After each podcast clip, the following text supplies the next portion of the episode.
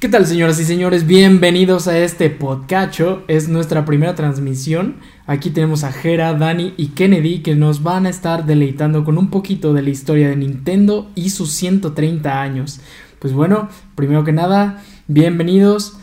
Forest Gaming, adelante, arrancamos. Bueno, muchachos, ¿cómo están? Primero antes que nada. Bien, Hola, muy bien, gracias. Gracias. Bueno, pues eh, el día de hoy tenemos un tema que pues está en el momento dando algo de qué hablar, la verdad, seamos muy directos, pero es Nintendo cumple 130 años como compañía. ¿Alguna Wow. compañía había durado tanto? Yo creo que son muy pocas compañías las que tienen eso, si no es que es la única. Y que aparte que aporten tanto como lo hizo Nintendo, como lo está haciendo Nintendo. Ok. Pregunta importante, muchachos. ¿Se sabe la historia de, de Nintendo? O sea, ¿dónde empezó todo? Por supuesto que sí. Empezó con cartas. Empezó con unas cartas llamadas Hanafuda. Sí. que eran era el póker japonés. Si tú miras el arte de una Hanafuda, de Hanafuda, perdón, le rompe total al arte de el póker, de la baraja española. Son cartas muy bonitas. Nintendo empezó en septiembre de 1889 y eh, empezó con esto. Eventualmente se dio cuenta que no era el mejor negocio del mundo y decidieron pegarle a otras cosas un poco bizarras para, lo, para el contexto que tienen hoy en día. Poco convencionales. Convencionales, Nintendo al principio tenía hoteles de paso, Wow. tenía máquinas que predecían qué tanto tú querías a la otra persona, Ajá. Unos como- love tester, Con las máquinas tragamonedas también. como las... No, no que yo sepa. Pero eh, le pegaron a las maruchan, tenían su propia línea de, de- de comida de- como de noodles. De... como noodles, ajá. Realmente como cualquier otro emprendedor, ¿no? E intentando encontrar Ah, el hilo ahí. Ajá. Héctor tiene experiencia en eso. Héctor tan ya le está pegando al, al, al negocio del noodlismo. Sí, así es, pero bueno, eso, eso lo dejaremos para otro capítulo. Continuamos con la historia de, de Nintendo y sus cartas. Y eventualmente llegó el tercer hijo, como del tercer presidente. Mm, ¿Nos puedes recordar quién era la familia que estaba encargada de todo esto? La familia son los Yamauchi. Sí. Y algo curioso, algo que personalmente yo creo es que Nintendo de alguna manera está involucrada con la Yakuza. Wow. Porque eh, la familia Yakuza más pesada en Japón se hacen llamar Yamauchi Uchi. Entonces siento yo que Nintendo no ha durado nada más porque sí, sino ha tenido otro tipo de respaldos. Y pues el póker al final de cuentas, las apuestas pues siempre han estado relacionadas de alguna manera con los negocios, eh, ¿cómo se le dice cuando no son legales? Eh, Ilegales. ilegales. Pero pues de repente llega Hiroshi, creo que se llamaba. Hiroshi el tercer hijo. Ajá, y de repente dijo, quiero hacer juegos. No, ¿cómo crees? Y, vamos a hacer juegos. Y de repente Nintendo saca su primer videojuego, que creo que era un shooter, sale como en el 79 por ahí. Van viendo que va pegando más o menos. Y es hasta el 81 cuando se empieza a dar a conocer con Donkey Kong. Muy bien. Sí, como todos recordamos, Donkey Kong fue realmente el primer juego que sonó a nivel internacional, en el que incluso salía Mario con el nombre de Jumpman, ¿no? Ah, ok, sí, ya sé cuál juego dices, ¿no? El de que Donkey Kong está arriba y la princesa y Mario tiene que ir subiendo. Justamente, y hemos visto referencias incontables en Ajá. películas, series, incluso en Super Mario Odyssey para Switch. Ajá. Tenemos una parte padrísima donde sale una referencia increíble, que no les voy a contar más por si no lo han jugado. Y por si sí lo han jugado, tápense los oídos. Porque es un nivel que referencia todo, todo el, el Donkey Kong clásico. Toda una era. Toda una era en, en un solo juego. Pero eh, eventualmente hizo videojuegos. Pegó en un principio porque veníamos de una etapa, en una etapa donde los videojuegos estaban en bancarrota totalmente. sí. Se lo, Atari- debemos, se lo debemos completamente a los Se lo juegos. debemos a querer romper ventas en Navidad con ET y... Y pues, que estén enterrados en el área 51. Cuando Ah, sí.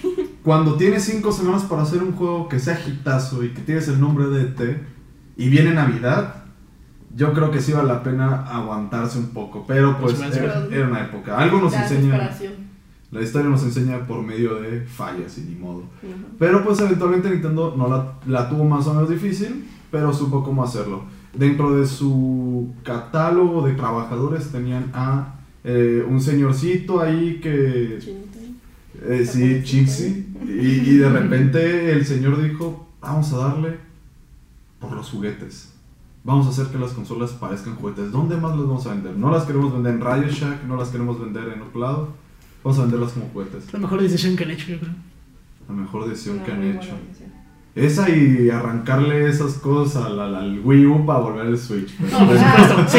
sí, sí, sí. Pero Completamente. bueno, eventualmente hicieron videojuegos, la rompieron, les fue bien, se hicieron de enemigos, se hicieron de novio amigos por ahí, con Sega, se hicieron de noviazgos. Nintendo era poliamoroso, tenía de un lado a Red. Todavía, ahorita tiene Xbox ahí muy cerquita. Nah, ya están como separándose, se ve que es medio como bonito, pero ¿quién que termina antes de Que que.? una relación tóxica ahí, ¿no? Yo pensé lo mismo. Su luna de miel Cravanjo ya está.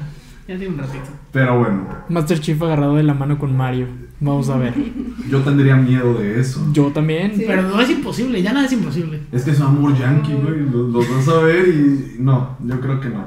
Pero, eh, eventualmente de hacer juegos, no solo vivió una compañía. Nintendo le ha pegado de muchas cosas. Ha hecho juguetes, ha hecho, mer- ha hecho mercancía de todo lo que tienen. No, digamos que no tienen todavía la suficiente presencia como PlayStation, pero hasta hoy en día sigue haciendo videojuegos después de casi 40 años de trayectoria cerca de 40 años de trayectoria, siguen haciendo videojuegos. ¿Cómo le hacen? ¿Qué tipo de equipo, de personas tienen para lograr eso? Mira, yo pienso, ahorita los videojuegos que ellos sacan, ahorita actualmente, son mucho, para mí, de nostalgia. O sea, Totalmente. juegos como Smash que sacaron, ahorita que sacaron el nuevo de Link, de Zelda, em, Pokémon también, Pokémon Eevee and- y Pikachu. Era como, es básicamente lo mismo que lo que tenías Otro en el remake de Rojo y Es- el cuarto remake. de no, Rojo y ajá, son muchos remakes, es mucha nostalgia que obviamente pues ahorita a mi edad, gente de mi edad de veintitantos años que jugó consolas como 64, el Nintendo 64, el Super Nintendo, el Game Boy, pues dice, no manches, o sea, sí quiero volver a jugar eso y está la Nintendo Switch que ahorita es otra onda, es otra, otra consola totalmente diferente a todas las que hemos visto. Entonces, yo creo que lo que tiene Nintendo ahorita para que la gente siga consumiendo su producto es eso, la nostalgia. Dentro de sus personajes clásicos, como sus desarrolladores, sus presidentes, ¿quién creen que es el que más le ha pegado? Recorramos un poco de todos ellos. Yo estoy en una vertiente entre que es o eh, Satoru Iwata, Iwata, Oh, que paz descanse que Iwata. paz descanse, o Shigeru Miyamoto. Eh, los dos son de épocas similares, sin embargo yo creo que Iwata como productor hizo muchísimas cosas. También como programador salvó muchos juegos de quedarse en la ruina, ¿no? Clásicos que hoy en día tenemos no hubieran sido lo que son sin Iwata. Por ejemplo, es muy sabido, creo, que Pokémon Oro y Plata originalmente iba a contar solamente con una región chiquita y que tuvo muchos problemas de memoria. De alguna forma Iwata logró meter toda la región de Kanto y tuvimos esa maravillosa pelea con Red al final, ¿no? Yo creo que de hecho Oro y Plata hubieran sido juegos muy diferentes si no hubiera tenido canto. Tanto que creo que la versión beta, que, que salió hace como dos años, hubiera sido la versión final si no hubiera sido por eso. Sí, no, y la sorpresa que nos llevamos cuando terminamos la liga y teníamos a los Pokémon abajo de nivel 50 diciendo, hey, esto, esto estuvo muy corto. Pero luego llegas a Y canto y, ¡sorpresa! y, y Yeah. llegas con, con el con el guild este y te la rompe Sí. total. Yo no le he ganado todavía. Sí, y el test, y el, el test que más representa el impacto que tuvo este señor es que hasta el día de hoy en todos los clásicos, incluso en los juegos todavía que salieron en Wii U y al principio del Switch, puedes ver su nombre en los créditos. De alguna forma se terminó involucrando. Incluso fue una, fue una de sus últimas peticiones a, a Masahiro Sakurai. Que, de Sakurai, que justamente te vamos a tocar a Sakurai también. Este. pero de lejos. de lejos. que hiciera el Smash con todos los personajes. Y pues, bueno, ya sabemos cómo está yendo todo eso. Tanto es el deseo personal que tuvo que lleva 10 años trabajando en el mismo juego. Exactamente. Demasiado tiempo. Un juego que no pierde popularidad y al contrario, con el paso de los años se hace más fuerte, se hace lleno de, ale- de alianzas, precisamente como esta que estamos viendo hoy en día, como Banjo Kazooie. que es, pre- que es justamente lo que estábamos tocando previamente. Pero dentro de todo esto, Nintendo no solamente ha acertado, como toda empresa, ha tenido errores. Y me gustaría que, que platicáramos un poquito de eso. Pues siento yo que si hubo un error que Nintendo tiene es la monopolización del mercado que estaba llevando a finales de los 80 al ellos ser los que controlaban todo. No porque fuera algo malo para ellos, pero definitivamente era como una edad media de los videojuegos. O sea, Nintendo no te dejaba publicar más de 5 juegos. Entonces, ¿qué hacían los desarrolladores? Armaban estudios independientes o bueno, no independientes, sino clandestinos para poder seguir sacando cosas, porque pues cuánto tiempo te tardabas en hacer un juego antes. Y realmente en ese momento era demasiado tiempo teniendo en cuenta el factor de ventas y el factor de, de- de distribución que iba a haber en aquel entonces. Eh, yo tengo marcado uno muy importante en su historia. Que bueno, en su momento fue considerado un error, al menos para ellos, pero yo creo que finalmente terminó rompiendo este esquema monopólico, sobre todo al final de los años 90. Eh, tuvo un proyecto con Samsung, ¿no? Hubo un proyecto con Sam- Samsung. Fue Samsung. ¿Ah, sí? ¿De, qué? Estamos hablando del proyecto que querían usar CDs y que al final dijeron, ya no, gracias. Sony, mejor dicho. No, espera, ah, ah, bueno. Sony, Sony, dilo, tienes toda la razón. Sony, Sony. no sé por qué dije Samsung. Bueno, ¿CDs? Exacto. ajá, estaban trabajando en un port. Ajá. Entonces no sé cómo terminó el asunto, pero ese port terminó convirtiéndose en el famosísimo PlayStation. Entonces literalmente Nintendo creó su competencia Ajá, sí. de esta era. Ok, eso no sabía. Mira, yo la verdad, fallas, o sea, como tal lo veo en consolas. O sea, yo por ejemplo Sí, dejé de jugar desde el GameCube, más o menos. Y ya después que salió el Wii, el Wii U. Y esas dos consolas creo que fueron totalmente un fracaso. Toda el Wii se medio salva. Pero el Wii U sí fue como. O sea, no fue nada novedoso, en mi opinión, ¿no? O sea, lo único que cambiaba a comparación de la Wii era que tenías una pantalla ahora en- dentro de tu control, ¿no? Y al mismo tiempo yo sentía que físicamente no era tan, tan bueno para jugar, ¿no? O sea, imagínate, estaba muy incómodo jugar con eso. Creo que el Wii U es el reflejo de cómo Nintendo no escuchaba su competencia y no la estaba mirando. Ajá.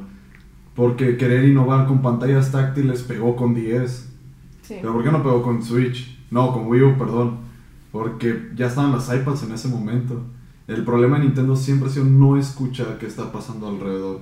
El problema del Wii en muchos aspectos fue la falta de un puerto HDMI. Y como Miyamoto en su momento dijo, nah, no hay pantallas que tengan HD ahorita, nah, tú mételo así, les terminó costando caro. Les terminó costando muy caro y, y- y no es la primera vez. O sea, creo que si Nintendo lo que ha hecho hoy en día es darse cuenta que no son los únicos. Que al- para ser el rey tienes que tener reinado. Sí. Exactamente. Justo hablando de la época del Wii U, eh, yo quiero tocar el tema de la presentación del E3 cuando sucedió, que fue en el año 2010, 2011. Mm, 2011. Creo que en ningún momento en el comercial se muestra la consola como tal, muestran el Gamepad. Poquito, se muestra poquito. Pero no es lo suficiente. Creo que hubo mucha gente confundida que creía que era una expansión del Wii. Yo creo que ese fue un tema Sí, importante. Estaban muy confundidos. Una. Dos. Estoy de acuerdo que el Gamepad era un poco incómodo para algunos juegos. Es que aquí, perdón, pero ¿a quién se le ocurre presentar una consola nueva con New Super Mario? Por supuesto. juego, o sea- Ya hablaremos después en, en No. futuros episodios de, de esa fiebre del New Super Mario que fue genial y después cayó. Pero, pero sí, digo, sin salirme mucho del tema, yo creo que ese tema del Gamepad también es importante. Se me hizo muy ingenioso en juegos como Pikmin 4, que se me hace fenomenal. Pero yo creo que fue la perdición de Star Fox Zero. Y este, perdón, dije Pikmin, Pic- era Pikmin 3. ¿Saben? Quiero tanto Pikmin 4 que ya estoy diciendo Que ya lo estás Sí, alucinando. Yo, yo vi a Jera el día de ayer jugar con Fruit Loop pensando que eran Pikmin. por supuesto que sí. Muy probablemente estés teniendo alucinaciones. Sí, no. Yo las tenía. Yo tuve alucinaciones con Dark Souls, pero, pero no esperando otro. Pero bueno. Sí. Pero en sí, ese yo creo que es una de sus fallas. Uno también bastante viejo que casi no se ha hablado ya es el Virtual Boy. Que yo creo que es un predecesor del, de lo que ya consolidaron con el 3DS. Pero hay detalle. No fue la primera vez que Nintendo intentó hacer 3D. La primera vez que. Nintendo intentó hacer 3D fue con la NES. Había un componente que volvía la, la salida de video en 3D. muy poco conocido. Realmente los componentes de la NES, sí, todo el mundo dice Power Glove aquí, la cosa está del El tapete que el tapete, todo el mundo dice eso, pero habían controles inalámbricos por, por infrarrojo, había infinidad de cosas, pero, pero pues realmente solo conocemos lo que quedó en el mercado gringo. Sí. En, Estados- Sí, en sí, sí. Japón se tenían un montón de, de cosas. Sí, el internet nos ha hecho un gran favor últimamente. Ajá. Mi, mi padre una vez me comentó que cuando él compró la, la NES, porque o sea, en su momento le venía con controles inalámbricos. ¿Cómo eres? Yo no le creo, la neta, pero... ¿Dónde la compró? ¿Dónde la compró? Bueno, de- yo vivo, yo soy de la casi frontera del país, entonces nos llegaban varias cosas. Cool. Pero volviendo, creo que otra falla que Nintendo ha tenido en toda su historia es definitivamente, eh, creo que tienen tan idealizado a su equipo de trabajo que a veces se les olvida que el talento nuevo va a llegar y lo van a Sí, necesitar. exacto. Un ejemplo de eso fue de cómo de ignorar esa idea es Splatoon. Splatoon lo hizo un equipo completamente nuevo y tú ves Splatoon, la neta yo no creo que es Nintendo. Yo lo veo y digo, no es Nintendo, pero se ve que es un nuevo Nintendo. Amigo, Todo lo que es, todo lo que es este, el- los brazos. amigo, yo tengo 370 horas en Splatoon. En Splatoon 2 en el Switch. En Splatoon 2. Em, eh, de los cuatro juegos que compré al principio, es el que creí que menos me iba a gustar. Y todavía está en el número uno de mi consola. Bueno, no, ya lo pasó Smash, pero Bueno. de verdad se me hizo un concepto súper padre. Y Sí, me da mucho. Es, es- un, es un gran ejemplo de ver cómo nuevas personas. Es un gran problema el que tiene Nintendo. Por ejemplo, Xbox, Microsoft abre mucho su mercado a, a estudios independientes para diferentes juegos. De ahí ha salido varios para Microsoft. Cuphead. Ajá, o sea, de ahí salió Cuphead, que ahorita es como también el boom de Microsoft. Entonces Nintendo se cierra mucho nada más a, a su idea de Mario, Zelda, sus propios juegos, que no está mal, pero ya ahorita hay tanta variedad, hay mucha competencia que Nintendo necesita como crecer y ver a otros factores. otros Sí, lados. indudablemente hemos visto que cuando Nintendo se encuentra en crisis, toma, sabe apegar un poco a la nostalgia y a estas Sí. franquicias medio olvidadas y revivirlas, ¿no? Por ejemplo, llevamos esperando ya desde hace dos años y medio el famosísimo Metroid Prime 4. Ajá. Y, y espérate, Y porque vamos a seguir esperando otros yo- tres años. Vamos a esperar otro rato todavía. Creo que, volviendo rápido con uno de los errores que mencionabas, Sí. Nintendo siempre abrió las puertas a otros estudios para trabajar tecnologías y eventualmente como les daba el cortón ya les había dado información. Se sabe ahí que Banjo Kazooie no sería Banjo Kazooie si no hubiera sido por el pequeño demo que les mostró Nintendo a Rare sobre el Super Nintendo 64. En ese momento ellos esos dijeron, este es el futuro, pero vamos a hacer todavía más. Sí. Yo creo que, igual como de PlayStation, yo creo que si Nintendo nos le ha abierto, si bien ha hecho competencia, ha inspirado a, a- a generar cosas. O sea, no me Sí. imagino Ah, que claro. alguien llegue y, y me diga que. No sé, o sea, yo creo que cuando uno termina un juego de Nintendo, vienes con una carga de quiero más siempre. Quiero hacer algo parecido incluso. Y volviendo con los indies para rápido, pues se ve quién apoyaba a los indies a su forma. Xbox empezó bien apoyando independientes en su principio porque una era amigable, dos era americana y dónde están la mayoría de los indus- de los de los estudios independientes Estados Pues, Unidos. Estados Unidos. No. Aunque detalle el primer juego indie oficial Escape Story y es un juego japonés, Está bien padre el Cave Story. Nunca lo terminé, pero pero bueno. ya tocará. Em, Una pregunta importante, Jera dime. y Daniela. Y Héctor, por- porque lo vemos ahí muy a gusto. ¿Cómo llegó Nintendo a tu vida? Uh, bueno, tenía yo 6 años y realmente yo no tenía una consola todavía como tal. Yo tenía dos primos con los que pasaba vacaciones en Iguala que tenían Game Boy Color y tenían sus copias de Pokémon Oro y Plata. Hmm. También tenía otros dos primos, uno de ellos creo que está en esta mesa, Solo lo crees. Solo lo creo. Solo lo crees. Que tenía Nintendo 64. Se puso y- un poco nervioso. Y jugábamos mucho Super Smash Brothers y jugábamos mucho Zelda y pues otros juegos, ¿no? También nos la pasábamos viviendo juego, este, jugando GoldenEye, Uf. gran juego. Ojo dorado, uff. Buenísimo. Pero mi primera consola de Nintendo como tal fue una portátil. Fue un Game Boy Advance que me compraron en, en 2002. ¿Qué color era? Morado. Ah, qué Un bonito. clasiquísimo morado. Azul índigo, Sí. yo diría. Azul y digo, ah, Se supone. vámonos al pantone. Bueno, bueno, sí, y mi primer juego de Game Boy Advance justamente fue Pokémon Leaf Ring, como tal. Que Eso fue como por el 2005, 2004 más o menos. Sí, porque justamente antes yo lo que tenía eran juegos de Game Boy Color anteriores. Y también como estos clásicos cartuchos que conseguías como en la calle en ese entonces. Sí. Que te traemos 500 juegos en uno, pero en realidad era Tetris 50 veces. Ajá. No, yo así, yo así jugué, así me tocó jugar Super Mario Land 1 y me tocó jugar a Jurassic Park 3, creo, un juego que yo, Park 3. yo lo disfrutaba mucho, estaba difícil, había un nivel de un dinosaurio del T-Rex, era difícil, Yo disfrutaba un port de, de, de Amazing Spider-Man 3, creo. Y ni idea. uno de estos juegos de Bugs Bunny, Crazy Castle, creo. Ah, que sí, que esto le estaba... Estaba bastante entretenido, pero sí hubo un punto donde yo dije, esto está muy difícil y me da flojera. A mí, yo creo que Nintendo, la primera vez que yo jugué fue una, en Super Nintendo. O sea, yo realmente, y era con mi hermano. Yo no sé cómo fue que mi hermano comenzó en papá, nos compró el Nintendo y teníamos ahí, ¿no? Nintendo. Luego pasó que tuvimos el 64. Ahí fue cuando yo me super clavé en Zelda, Ocarina of Time, Majora's Mask, Pokémon Stadium, ese como me encanta. También había uno de Pokémon que era como de tomar fotografías. Snap. Snap. Todos, Ajá. escuchen todos, hay que pedir así masivamente Pokémon Snap 2 para el Switch. Cuanto antes, de verdad lo necesitamos. Ajá, sí, estuvo súper bien. Luego tuve el Game Boy Color. Ahí tuve como dos, uno como verdecito azul y uno, ese Sí. es como transparente, ¿no? Ese morado como transparente.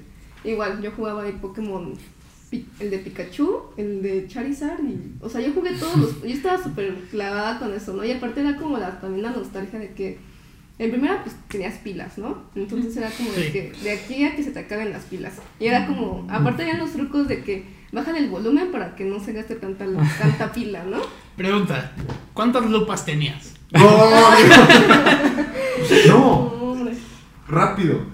A mí me tocó algo muy curioso. No fue mi primera consola, pero tengo una experiencia muy graciosa porque, y si no es graciosa, pues ya díganme que no, la neta. Pero es que eh, mi padre me compró dos Game Boy Advance, uno, uno- para mí y uno para mi madre. Y el mío, pues, era el Game Boy, punto. Pero el de mi madre era, era como, no sé, era un monstruo. O sea, tenía el grip para que fuera más cómodo. O sea, estos para. Tenía linternita, tenía pila recargable. Yo envidiaba ese Game Boy Advance. Yo lo envidiaba y mi madre no me dejaba agarrarlo. A lo mucho decía, oye, préstame el Tetris para, porque mi madre es súper fan de. Mi mamá me quitaba mi Game Boy para jugar Tetris. Eh, ¿qué? O sea, Tetris es un juego para las mamás. Pues creo que es el mejor juego de todos, pero... Es el mejor Es juego de toda la historia. juego, sí, Definitivamente. Pero ya, hablaremos de los mejores juegos ya en el futuro.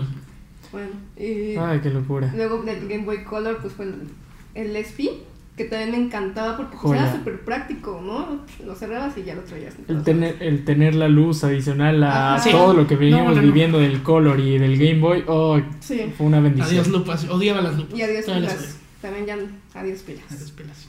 Luego el 3DS. ¿Sí era el- No, el DS. El 10. Ajá. ¿Cómo, quise, ¿Cómo quise un 10? Nada más me salté esa generación. Ya no me la compraron. ¿Qué es tener un 10? ¿Ah? ¿Qué es ten- haber tenido un 10 en su momento? ¿Tú lo tuviste? Yo ¿En su tuve momento? 10 des- Platícanos, Ken. ¿Qué es tener un 10? Para mi caso, siempre fue tener el 10 anterior. Porque en mi caso no, no me lo compraron, siempre era el que me regalaban. Y todos tenían el, el, el, el 10i y yo tenía el 10 clásico, el gordo, el, el monstruo. El que pesaba. Sí, y, y era igual con los juegos. O sea, en ese entonces yo no invertía tanto en juegos. No, mejor dicho, no invertían tantos juegos en mí.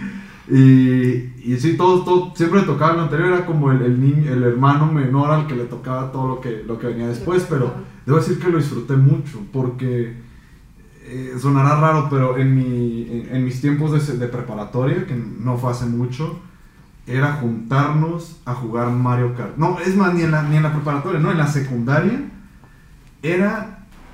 Yo tenía dos 10, tenía un 10A y tenía un 10 gordito. Neta, era jugar ocho personas Mario Kart, cuatro en un piso, cuatro en el piso de arriba. Era una, co- una cosa loca y aparte como no era una época diferente, no apenas estaba empezando los smartphones. Yo tenía un Nokia que por alguna razón podía enviar mensajes por Bluetooth y de ahí nos comunicábamos. Pero, y aparte, otra experiencia con el 10 es que la pantalla de arriba no servía. Recomendación, no jueguen cargando sus consolas. les va, se destruyen. O sea, es, es la muerte, es, es droga para la consola. Y se te- o sea, sí, se siente chingón en un principio, pero luego, luego- luego la pantalla de arriba empieza a tener líneas y se ve opaca y luego se apaga o es blanca. Entonces jugamos Mario Kart desde la pantalla de abajo, Uf, solo mirando el mapa. Un reto. No, Era, Todo- no, no era un reto, nos Era como- era como Nos volver al pe- Super Por Nintendo. alguna razón era, era, era pelearnos. Pero bueno, en, en mi experiencia Nintendo llegó desde que... Desde siempre. Mis, mi familia dice que desde los dos años juego. Y la neta es que no me acuerdo muy bien, pero... eh, yo me acuerdo de niño jugar, tener la, tener la 64 y Super Mario 64, Yoshi Story, que lo amé. Cuando, cuando uno es niño y juega a Yoshi, le vuela la cabeza. Ay, aparte, si vienes de, de un rollo católico de todo ese amor, pues sí. Yo, yo tengo la idea de que el, el tema de Yoshi es... Yoshi está diciendo, te quiero. Yoshi, Yoshi es la criatura más adorable de este Sí. universo. Pero también la más maldita. Sí, evi- este, no paga impuestos. Se come no paga impuestos.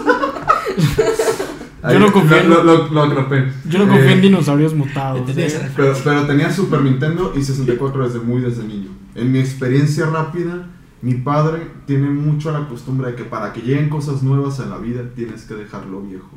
Entonces yo disfruté de tener tres 64, uno en el trabajo de mi padre, otro en mi casa y otro en el de mis abuelos. Y de repente que dice, te compré la GameCube. Adiós a tus 64.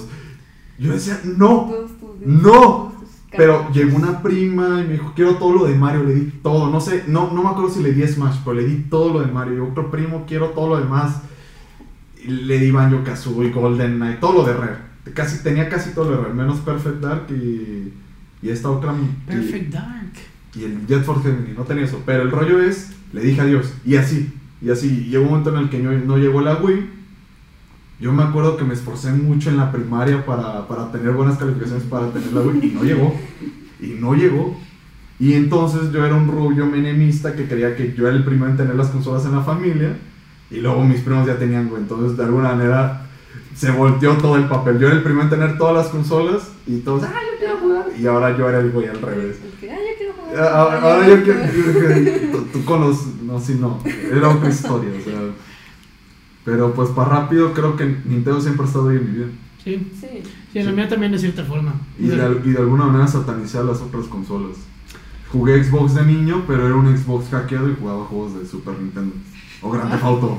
O, o Simpsons Hit and Run. Entonces solo jugaba esas cuatro, esas cuatro cosas. Yo tenía un disco de Play 1 que tenía grabados juegos de NES. Entonces fue a través de ese disco en el, Play- en el PlayStation donde jugué los Castlevania, los clásicos y pues también el estas famosísimas versiones hackeadas de Mario Bros.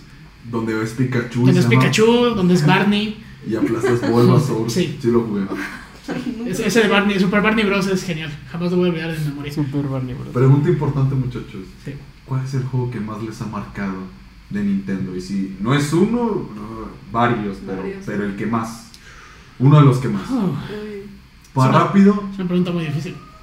para rápido, creo que nadie me va a dejar mentir que Ocarina del Tiempo marca todo el niño, marca a todos. Sí. A mí, Sí, sí.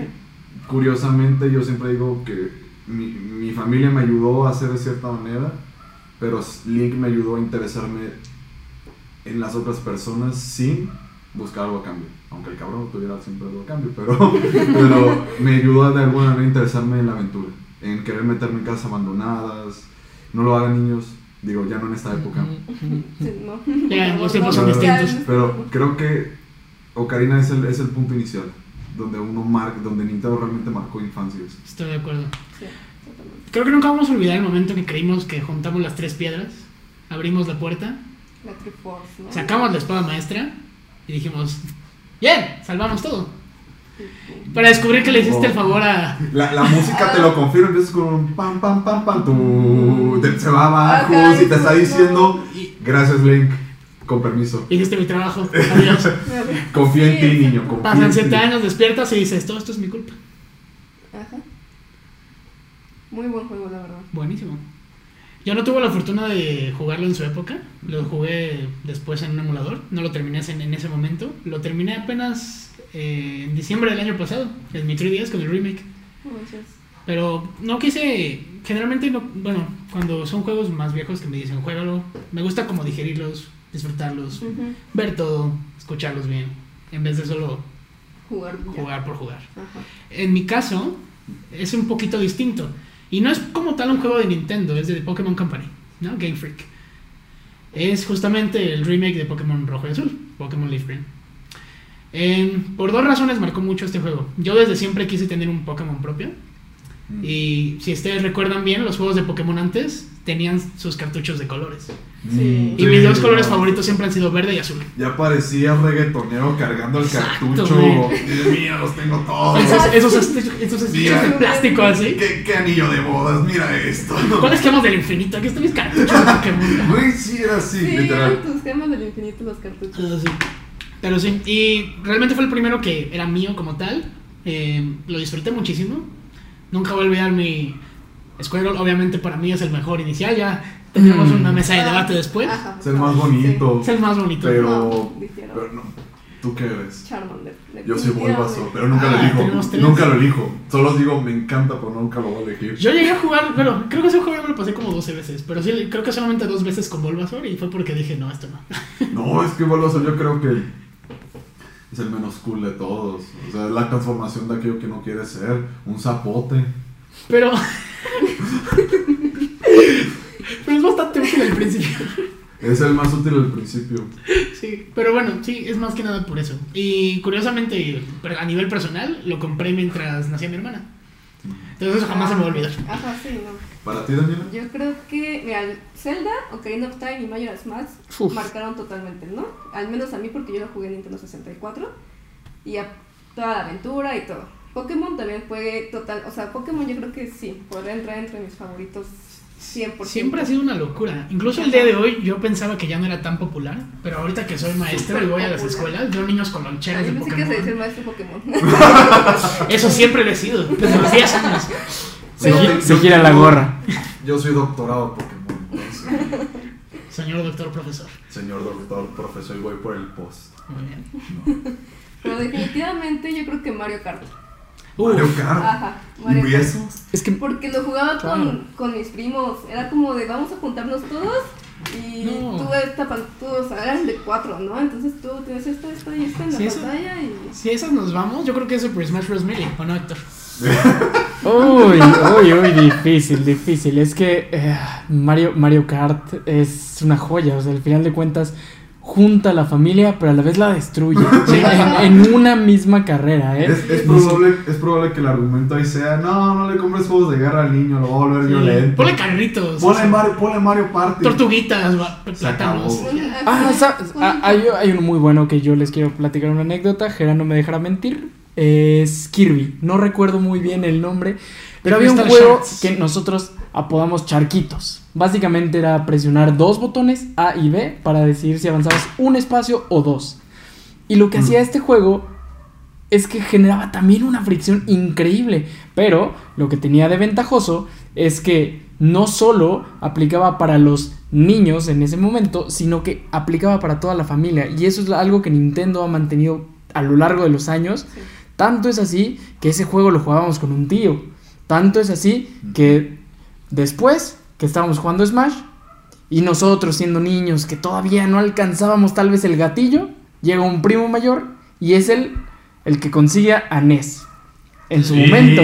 no. Entonces, No, hay, hay juegos que nos marcaron eh, eh, definitivamente y, y generan un lazo de familia, un lazo de hermandad eh, que, que rompe barreras definitivamente. Porque yo conozco algunos que no se llevan bien con sus hermanos o con sus primos o lo que sea, pero en el momento en el que agarran un control, se rompe todas las barreras.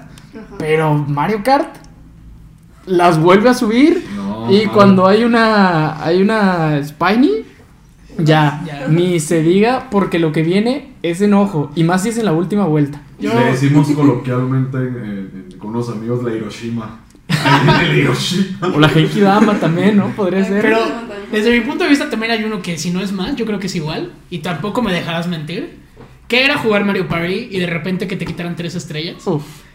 Creo que no nada más revivías barreras viejas, construías nuevas. Fuera de eso, yo siempre puedo, yo siempre digo que es difícil a veces llegar y hablar con otra persona sobre videojuegos y tener que explicar un contexto, cómo, cómo yo llego con una persona a hablar de cine y le puedo, le puede gustar. Con los videojuegos creo que es, si bien difícil, al menos en lo personal creo que lo hace tan único. A lo que puedes llegar son esas anécdotas personales, tal como ahorita. Por ejemplo, Ocarina, mi papá tenía un amigo al que le hacemos el palito, un saludo si me estás escuchando. Eh, yo lo veía jugar Zelda, mi pero me gustaba verlo. Y, y- y me encanta y decía, güey, quiero que lo juegue. Bueno, no, güey, tenía, estaba niño, pero dice, quiero ver, quiero verte jugar. Y me encantaba. Y uno de mis. Yo creo que puedo mencionar Super Mario 64 y cómo me marcó. Y es mi juego favorito de Mario. Y puedo hablar de Ocarina. Pero si hay un juego que a mí en lo personal me, me dijo. Me quiero tatuar esto. Es Star Fox 64. Y no solo, no solo Star Fox 64, sino también Avengers. Lo, lo remarco porque lo jugué con mi padre. Mi padre, hasta este momento, no está muerto ni nada. Pero lo recuerdo mucho por eso. Porque era jugarlo con él. Era, y, y con, con, si hay un consejo que él me dio que recuerdo con cariño es, nada es a propósito, búscale en todo. Y con Star Fox Adventures era revisar cada rincón y hasta hoy en día no lo dejo hacer. Era eso, era e- ese estar con él jugando y ver que a veces él lleva más la partida y no sé, hoy en día me gustaría que tuviera esa paciencia cuando me enseñó a manejar. No la tuvo, pero la paciencia de un niño jugando con su padre o con su madre o, su- o ese primo, yo creo que es algo inigualable. Sí, Claro. claro. Sí, sí, sí. Pokémon también tiene un lugar especial porque ¿cuántas horas jugué con mis primos conectados en estos cables? Ajá, y aparte podías transferirte los Pokémon. Exacto. O sea, más allá de que las dos versiones tienen contenidos exclusivos para vender más, yo creo que también es importante recalcar el mensaje principal que daban, ¿no? Que era Eh, una identidad, dos, ¿quieres todos? Haz amigos. Busca a alguien que tenga la versión que no tienes. O compro dos versiones. O compra dos versiones. O, Amilcar. si, o si eres rico, compra. Amilcar, si te vas a comprar las dos versiones, avísame otra vez. Eh, pero sí, generalmente por eso atesoro mucho Pokémon. Zelda, también lo atesoro mucho. Sobre todo veíamos mucho, bueno, yo veía mucho jugar aquí a Gabo y a Héctor Majora's Mask. Eh, un juego bastante bueno también. Y voy a tocar el tema.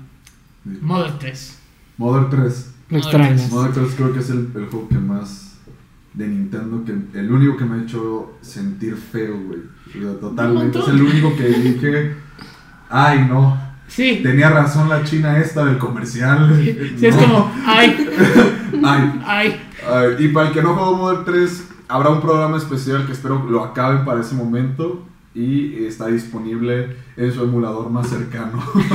Pero está muy difícil de conseguir. Hay repros y no son caros. Sí, no. Pero sí, ya lo jugué ya más adelante, mi vida ya tiene 13 años, en un emulador justamente. Esta traducción que hizo Fobi.net, como su primera versión. Y... ¿no? Ajá, Starman con Starman Fobi y Tomato, creo, no sé, Ni idea, ni. Pero sí, es uno de los juegos que más me han marcado, por razones que uno no cree, y que tocaré a fondo mucho. Al que le gusta Charlie Brown le gusta Mother. Por supuesto que sí. Es, es, ese, es eso. Bla, bla, bla, bla, bla. bla. ¿Y para ti, Dan? Pues ya como dije, Mario Kart a mí que me gustaba era eso, que te juntabas con, con tus primos, etcétera. Igual mi papá, él no es gamer para nada, no le gustan, o sea, él me ve y es como de, de ay, qué hueva, que no sé qué, qué haces. Pero era jugar Pokémon o era jugar este Mario Kart y ahí estaba, ahí andaba viéndome o, o diciéndome, o yo hasta enseñándole a él, no, no, pues usa este monito y usa este otro y ¿Cuál es tu favor- Mario Kart favorito? yo creo que, pues el que primerito que salió para el 64, que la neta, pues, Mario Kart 1, o sea, no sé cómo se llama. Y, y ¿saben qué es lo curioso? Que volvemos a caer en lo mismo, ¿no? O sea, Nintendo toca fibras sensibles en los seres humanos, cosa que tanto PlayStation como Microsoft no han logrado a este nivel de, de, de tocar nuestra infancia y decirnos, oh, recuerdo cuando está con, y siempre es con la familia, siempre es con amigos, siempre es en, en estas situaciones. Y justo ahora venía a mi mente un juego eh, que bueno, realmente pues Nintendo como que colabora, pero me gustaría traerlo aquí a la mesa, que es colaboración con Nanti- Niantic, que es Pokémon Go, que Mm. realmente eh, vuelve a este, a este sentido de a juntar comunidades, a juntar a la gente y que no nada más sea, ok, tenemos la parte online, está increíble, lo sabemos, pero ¿por qué no volver a juntar a la gente que vuelvan a tener esa sensación de cuando estuvieran jugando un 64, un NES, un SNES todavía, ¿sabes? Entonces, realmente Nintendo esa ha sido su fuerte durante estos años y lo ha hecho de manera estupenda. Aparte está aprovechando la tecnología del celular Pokémon Go y ahorita esta, esta semana sale el Mario Kart. Entonces, ya. Ese Mario Kart, Dios. Tiene tantos personajes. Tiene a Mario. Tiene a Mario músico, tres veces. Tiene a Mario tres veces. Tiene a Mario bebé, Mario adulto, doctor. No dudo. No toquemos el Doctor Mario de celulares también, que tiene, ahora todos tienen Sí, título de medicina. Doctor Mario World. Hasta Mario, doctor. doctorado. ¿Sí? Sí. ¿Quién será oftalmólogo de todos ellos? ¿Yoshi por esos ojotes? No. Yo sí sería, yo sí sería el administrador porque no pago impuestos, ya te dije. Quiero meter el comentario inclusivo. Peach ya no es enfermera, es doctora. La chingona lo logró. Lo logró. Y Daisy igual. No sabemos cómo, pero lo logró. Ser monarca tiene sus. Sus privilegios. Así es. Yo del que desconfío es de Shy Guy. Es- ese, ese- ¡Wow! Sí. No, que ese te diga, oye, ¿cómo está? Oiga, ¿cómo está mi hijo? Con una acá?" máscara. No. No, no. Y, y- y también me parece curioso el caso de Toad, ¿no? Que aparece en todos lados, pero nunca está. Y, y- y- o sea, bro, es- cuando te aparezcas, avisa un poquito antes, ¿no? Estoy, estoy seguro, estoy seguro que en Luigi's Mansion 3 va a aparecer y te va a dar un susto y va a terminar siendo un boss, ¿no? Polémica de un minuto. En Mario Kart Tour no sale Luigi y está en el promo. Hoy estaba viendo la lista de personajes, no sale Luigi. Es que todavía sigue enojado en Mario Kart 8. No, pero, pero hay un montón de personajes en ese juego que salieron en la beta, pero no están. O sea, no está Wario, no está Waluigi, no está Pichet. Pero metieron ya a Pauline, por ejemplo. Ah, Ya, Paulín. Pauline ya está de Ya personaje. debería de haber estado desde hace muchísimo tiempo. ¿Tú crees que se viene Mario Kart 9 para Switch? Yo creo que sí. ¿O lo Sí. vamos a aguantar? No, vaya, mira, hasta el momento todavía sigue siendo un- el- uno de los juegos más vendidos del Switch. No creo que lo van a Incluso, el, o sea, haciendo un port de un juego de Wii U. Pero yo creo que sí lo van a sacar. Yo creo que para la última parte de la vida del Switch. Seguramente vamos a tener Sí. nuestro Mario Kart 9. Espero yo, con mejores opciones de personajes que pinche rosada dorada. El oro rosado. Yo creo que me volví fan del oro rosado después de eso. Ya todo el mundo le decía, no, pingón, Pink está Gold precioso". Peach. Un compa llegó con un, con un Samsung no sé qué y era rosado y ya sabes que todos le hacen la burla. Sí, Oye, no. no puedes elegir un hombre, un color más masculino. Yo No, le digo, y ¡Ey, es- pingón! Y es que del Wii de Hay un personaje así en Mario Kart. Y es que del Wii desbloqueando. Tienes a Toadette, tienes a Diddy Kong, Dry Bowser. Pasas a desbloquear a, en este. Tienes a Mario de oro. Ok, Y no, ya, no es estoy como- siendo fan. Muchachos, una para ir como Cerrando. Ya cerrando. no cerrando, redondeando esto. Ok. ¿A qué, ¿Cuál es el camino que ahorita tiene Nintendo? ¿Hacia dónde cre- creen que va? Yo creo que están apostando mucho ahora sí a su nueva generación. A Nintendo Switch. Eh, sí, pero me refiero en específico a su equipo. Ah, ¿Cómo? Todos vimos el E3 de este año. Ajá. Todos nos quedamos con la boca abierta cuando vimos que ya hay un próximo Zelda. Sí. Ok. Un Majora's Mask de Breath of the Wild. Donde yo espero que Para, para con ver Zelda. acá. No, va a pasar eso. Espero que sí, ¿por qué? Mira, este, Déjame soñar. Desde este momento guarden este tweet. No va a pasar eso Este nunca. Ya usamos hacerla en un juego llamado No, Spirits no Crack. hablamos, no hablamos de los juegos del CDI. Spirits Crack. Ahí usamos hacerla. Sí. Eh, bueno, eh, yo con este punto iba que justamente estaban diciendo los desarrolladores que se inspiraron mucho en Red Dead Redemption 2 para mejorar algunas cosas de este nuevo Zelda, ¿no? Y son justamente ya la mayoría de los nuevos desarrolladores los que están haciendo estos juegos. Justamente voy a tocar el tema. El próximo Animal Crossing, en general, viene también de la mano del creador de Splatoon, que es Nogami, Hisashi Nogami. Y Esas notas sí sirven. sirven. Sirven un montón. Sirven un montón. Créanme que sí. Y Aquí, pues la, bueno, aquí la raza no lo puede ver, pero Jera viene hasta rayado del brazo. eh, ah, espérame. Ah, ¿verdad? No, sí. Y yo creo que la prueba más grande de que ya están yéndose ya hacia un nuevo rumbo es que justo en abril de este año, pues Reggie Fils-Aimé, quien marcó nuestra generación siendo la cara de Nintendo en presentaciones, dirección. Siendo el meme de Nintendo por un buen rato. My body is ready. Eh, Rellenito. Reginator. Pero sí. Eh, sí, yo creo que están yendo ya a un punto en el que están confiando más en su equipo más joven y ya están dando frutos bastante buenos en este sentido y vamos a seguir viéndolos. Yo creo que fue una sabia decisión entre todo esto que retrasaron Metroid Prime 4. Van a darle nueva vida a la franquicia. Yo espero que hagan algo que la revitalicen tanto como revitalizaron eh, Zelda con Breath of the Wild, que cambiaron su convención.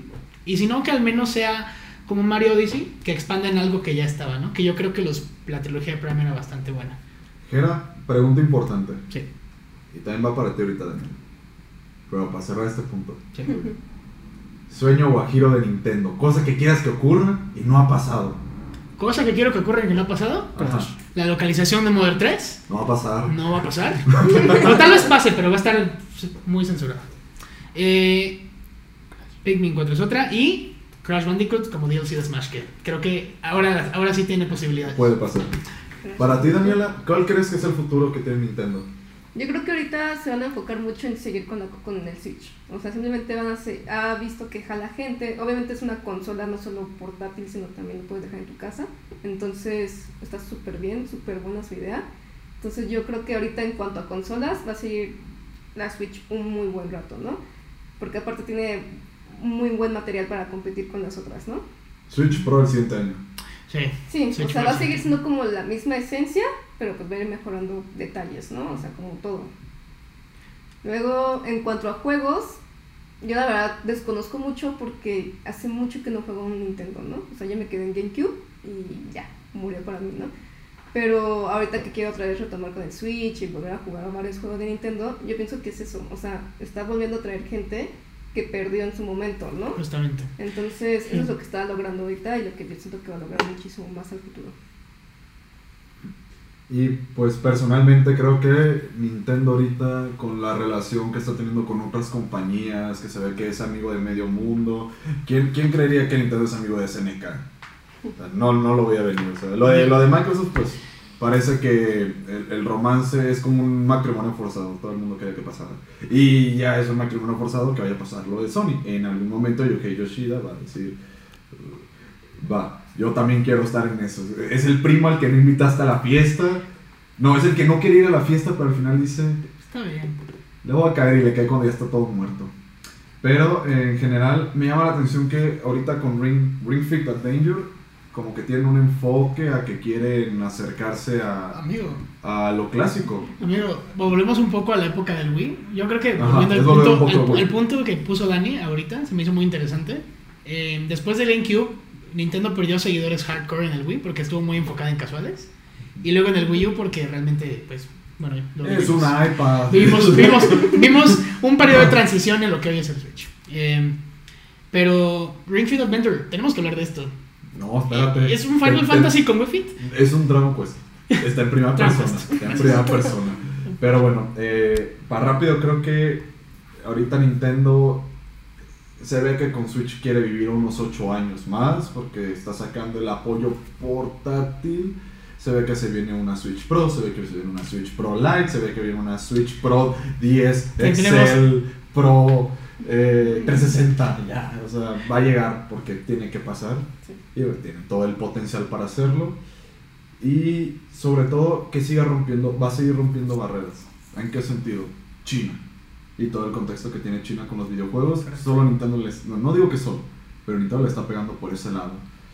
Tengo mucha curiosidad de qué se va a venir en Smash, porque Smash es el reflejo de eh, la relación que tiene Nintendo con otras compañías. Sí. Tengo mucho, mucho interés por ese lado. Y sobre todo, para rápido, que no ha sido para rápido todo esto, eh, ver cómo cuidan sus franquicias, cómo reviven cosas. Si tengo un sueño guajiro con Nintendo, es de haber un Metroid 5. No un Prime 4, no la saga Prime, un Metroid clásico. La continuación y de que no lo haga Mercury Steam, por favor. Esos tipos no saben hacer juegos. Ah, me molesta. Bueno, es que no, no he jugado los Lords of Shadows, pero para rápido, ya quiero un Metroid 5. Quiero un Metroid 5, la verdad.